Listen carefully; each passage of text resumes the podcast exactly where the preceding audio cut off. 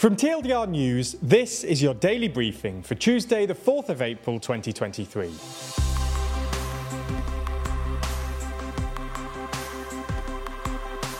Good afternoon. In today's Spotlight story, we run through the elections in Finland, Bulgaria, and Montenegro.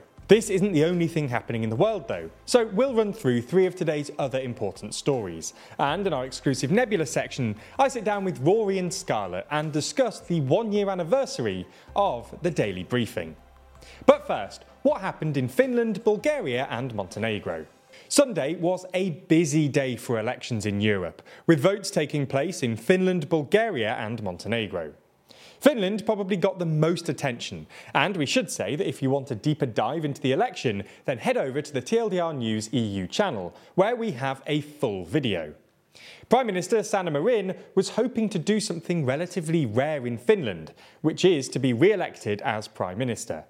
It ended up being a razor thin margin, but unfortunately for Marin, her Social Democratic Party fell to third place, with 19.9% of the vote, behind the first place Conservative National Coalition Party, who won 20.8%, and the second place right wing populist Finns Party, who received 20.1%. That means that NCP leader Petteri Orpo will most likely be the country's next Prime Minister, though Marin will continue in the role while coalition talks take place. Interestingly, all the top three parties actually increased their share of seats in Parliament, while those that dropped were the smaller parties like the Centre, Greens, and Left Alliance. Finland is also in the news as it finally joined NATO today, becoming the military alliance's 31st member. Down in Montenegro, a 36 year old economist and former government minister, Jakov Milatovic, defeated long standing incumbent Milo Djukanovic in the presidential election. This is significant as Djukanovic has dominated Montenegrin politics for the last 30 years, having been in power almost continuously, either as prime minister or president since 1991. He led Montenegro to independence from Serbia in 2006, began the process for negotiating entry into the European Union, and took the country into NATO in 2017. But he and his party have been accused of widespread corruption and ties to organised crime. In a victory speech, the incoming president pledged to lead Montenegro into the European Union within the next five years. The presidential role is largely ceremonial, but there are parliamentary elections in June, so Milatovic's victory will likely give his Europe Now movement a boost ahead of that vote. Sunday also saw Bulgaria vote in its fifth election in just two years, as the country is stuck in a political stalemate. Ex Prime Minister Boyko Borisov's GERB party won with 26.5% of the vote, with its main rival, the Liberal anti corruption party We Continue the Change, in coalition with other parties, ended with just 24.5%. The ultra nationalist Revival Party jumped up to third place with 14.2%, making it the most successful far right party in modern Bulgarian history. As things stand, it once again looks unlikely that a government will be formed, which is bad news for Bulgaria. The lack of consensus has been a cause for stagnation, with this year's budget still not being approved. We continue the change previously ruled out working with GERB, despite both parties having a pro Western stance. The prospect of a government relying on support from pro Russian parties like Revival or the Socialist Party could bring the main two blocs together, but the country may very well be on course for its sixth election within just two years. Okay, so that's our main story for today, but there's a lot more going on around the world. So here's a rundown of three other stories. The Speaker of the US House of Representatives, Kevin McCarthy, has confirmed that he will meet with the Taiwanese President Tsai Ing wen in California on Wednesday, despite warnings from China the meeting would be a provocation and could lead to serious confrontation.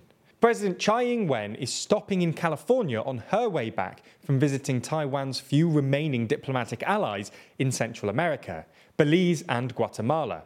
She will meet with McCarthy and a bipartisan group of lawmakers. The US doesn't actually recognise Taiwan as a country, but is its most important ally and military supplier. McCarthy's meeting comes eight months after his predecessor, Nancy Pelosi, visited Taiwan, which prompted China to respond with intense live fire military drills off the coast of Taiwan. Taiwan has defended its US visit, saying it is the right of the 23 million people of Taiwan to have exchanges with democratic nations, and there is no room for China to comment.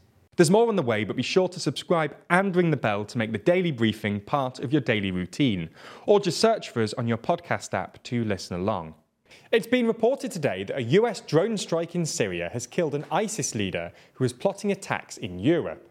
The US military named the man as Khalid Ayed Ahmed al Jabouri and said that his death will temporarily disrupt the organization's ability to plot external attacks. This attack follows other US strikes in the Idlib province of Syria, with many of them targeting members of an Al Qaeda offshoot. For example, in February, a drone strike killed two local members of the group, along with a senior member of ISIS. Additionally, last month, a helicopter raid killed ISIS leader Hamza al Homsi. In a statement by the US Central Command, they warned that, though degraded, the group remains able to conduct operations within the region with a desire to strike beyond the Middle East.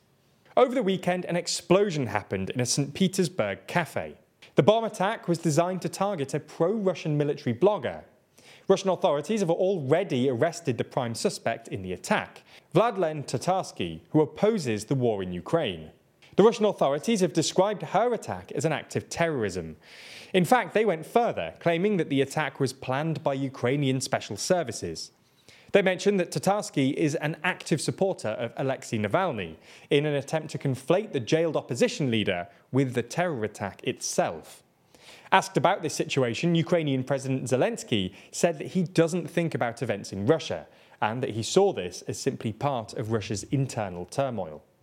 In the final uplifting story today, we discuss some astronauts. NASA has today announced the four astronauts who will venture around the moon on Artemis 2. This mission will be the first crewed mission to go around the moon in many, many years, and will be the first step towards NASA creating a permanent moon base. The crew assignments are as follows Commander Reid Wiseman, Pilot Victor Glover, Mission Specialist 1 Christina Hammock Koch, and Mission Specialist 2 Jeremy Hansen. They will work as a team to execute what NASA describes as an ambitious set of demonstrations during the flight test. That's all we have time for on YouTube today. But if you want to see our discussion of the one year anniversary of the daily briefing, he's getting his wow. feet out. I've got chinos on. Come on. Okay. Is there anything you two often disagree on that you want to Oh. bring up? Daily beefing. Daily beefing. Because we have Yeah. daily beefing. Today, my Yeah. daily beefing is Then watch the extended ad free edition of the daily briefing over on Nebula.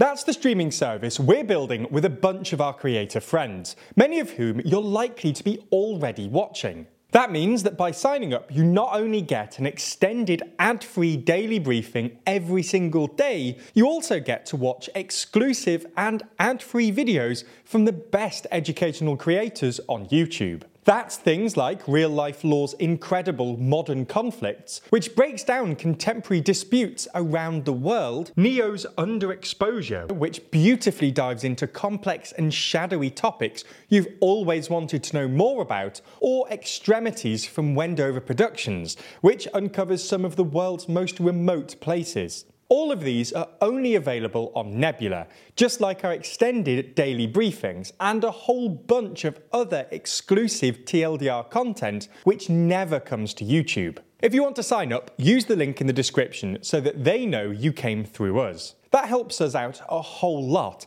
as does watching on Nebula more generally. So thanks for signing up, and we'll see you on Nebula.